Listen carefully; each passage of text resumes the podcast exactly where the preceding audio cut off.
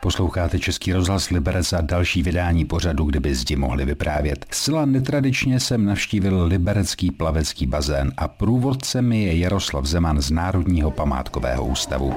Zatím jsme se v seriálu věnovali stavbám z dob baroka, z dob secese, věnovali jsme se i stavbám z období klasicismu. My jsme v té vstupní hale Libereckého bazénu ale tohle to jsou 80. léta. I když je to stavba mladá, tak vlastně je to i v publikovém kontextu poměrně výjimečná stavba, protože bazénů se stavělo poměrně málo. Je třeba si uvědomit, že v Liberci vlastně do té doby, než vzniknul vlastně tento bazén, tak se chodilo jenom do městských lázní starých, kde byl i mnohem menší bazén, takže samozřejmě i z důvodu třeba nějaké reprezentace, že většinou se v těchto těch moderních eh, plaveckých budovách konaly různé závody mezinárodní a tak dále, tak byl byl kladen velký důraz vlastně na to architektonické řešení. A to je případ právě i této stavby, která měla poměrně dlouhou genezi, protože architekt Švance eh, na ní začal pracovat už vlastně v průběhu 60. let, kdy se objevovaly takové první vlastně jako návrhy a skici, jak by ten objekt měl být řešen, byť teda jako z hlediska nějaké architektonického, tam byly z začátku vidět hodně velké vlivy třeba nějakého brutalismu a tak dále.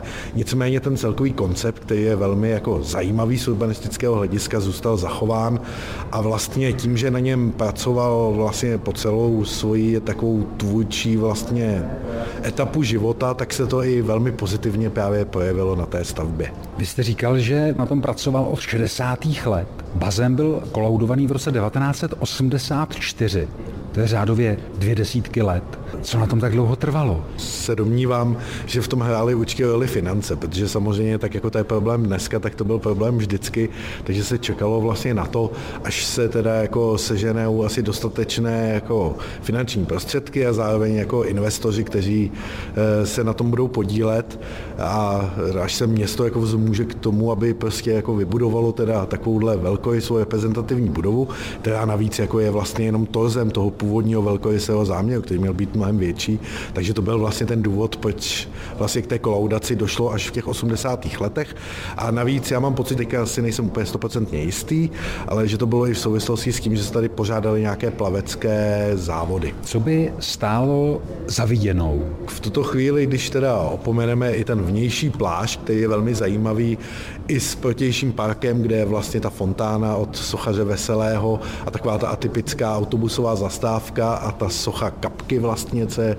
před tím vestibulem, tak to jsou stále ještě pořád relativně jako autenticky dochované interiéry, včetně třeba původního autorského mobiliáře v té restauraci a e, těch různých obkladů, kde se tady vlastně uplatňuje v hojné míře vlastně takový ten červený skleněný obklad, takové ty teplé barvy. Sam architekt Švance říkal, že vždycky už odmala, když byl v nějakých plaveckých bazénech, takže měl pocit takového chladu, takže proto se snažil právě sem dát tu teplou červenou, aby to člověka tak jako zahřálo, když do toho objektu, kde vlastně se pohybuje bez oblečení a je ve vodě, tak eh, aby se tam cítil komfortně. Myslím, že je dobrý nápad nenavštěvovat šatny žen a šatny mužů, ale vypravit se do té restaurace.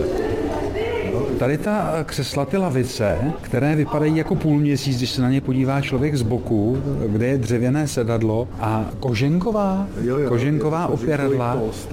To je také původní mobiliář? Ano, to je taková ikonická součást vlastně tady interiéru, souzní právě s tou architekturou, protože i vlastně to lukovité prhnutí vlastně odpovídá takovým těm válcům, které se propisují jak z exteriéru, tak i v interiéru vlastně s tím atypickým keramickým obkladem. A za chvíli vstoupíme do restaurace Libereckého bazénu.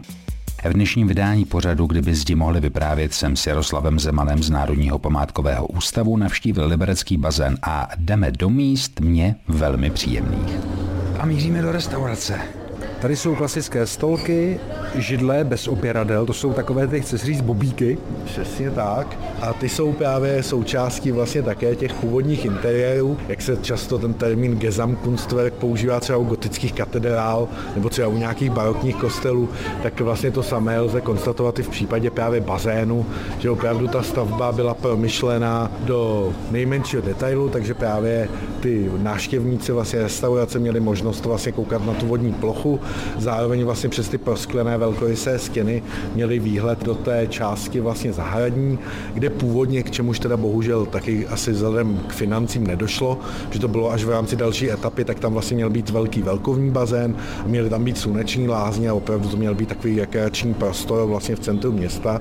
A je to zajímavé i z toho důvodu, že vlastně na místě, kde ten bazén vznikl, tady vlastně stála původně továrna a svým způsobem ten prostor zatím bylo takové jako městská skládka, takže se vlastně podařilo ten prostor jako rekultivovat a vlastně využít novým a postavení metropole severu odpovídajícím způsobem. S Jaroslavem Zemanem z Národního památkového ústavu teď míříme de facto přes celou tu restauraci.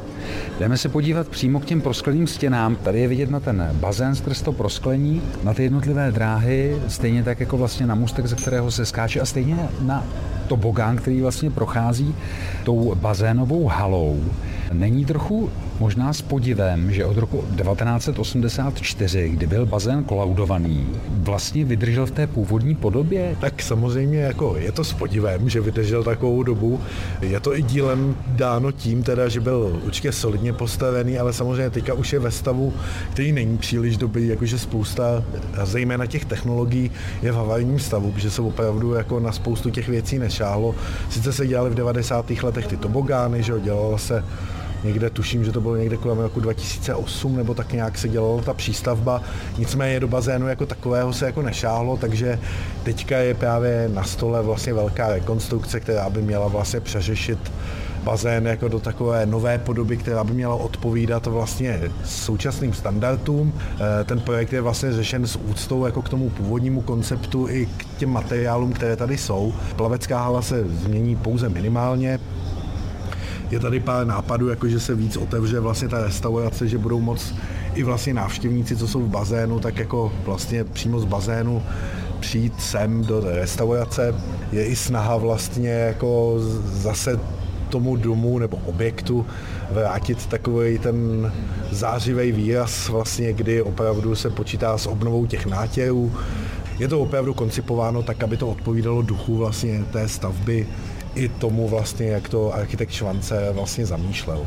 Tobogán tu ale v 84. nebyl. Nebyl přesně tak, to jsou vlastně intervence novější, byť pochopitelné. Ten teda jako zůstane, ale je to prostě dítě 90. let, kdy prostě už samotný bazén, samozřejmě co se týče nějaké atraktivity pro návštěvníky, potřeboval nějakou, nějaký nový impuls, který by přilákal zase nové lidi, tak to je přesně právě příklad toho tobogánu. Já když odvrátím zrak od té bazénové haly, a podívám se zpět do restaurace. Tady je spousta svítidel, tam nebudou původní ta určitě nejsou původní. Byť jako třeba od architekta Švance je ještě jedna významná stavba, což je eh, kulturní dům v Semilech a tam jsou svítidla velmi podobně koncipovaná, byť teda autorská a trošičku jiná. Posloucháte pořad, kdyby zdi mohli vyprávět a za okamžik se budu svého průvodce ptát, jestli bazén byl někdy v ohrožení, třeba v ohrožení provozu. Posloucháte Český rozhlas Liberec a v pořadu, kdyby zdi mohli vyprávět, jsme společně s Jaroslavem Zemanem z Národního památkového ústavu navštívili Liberecký bazén.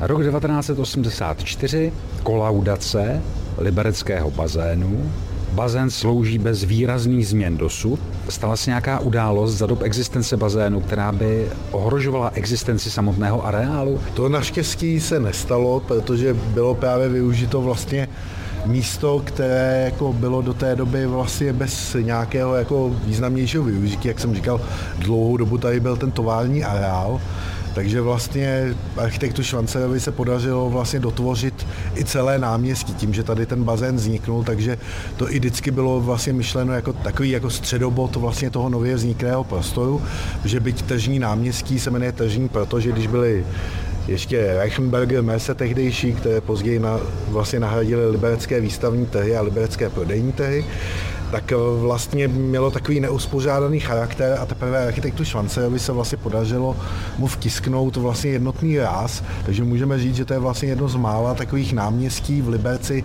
které opravdu se pořád ještě nachází vlastně v tom stavu a výrazu vlastně, který mu vtisknul ten architekt. Náš seriál, kdyby zdi mohli vyprávět, je o budovách s příběhem.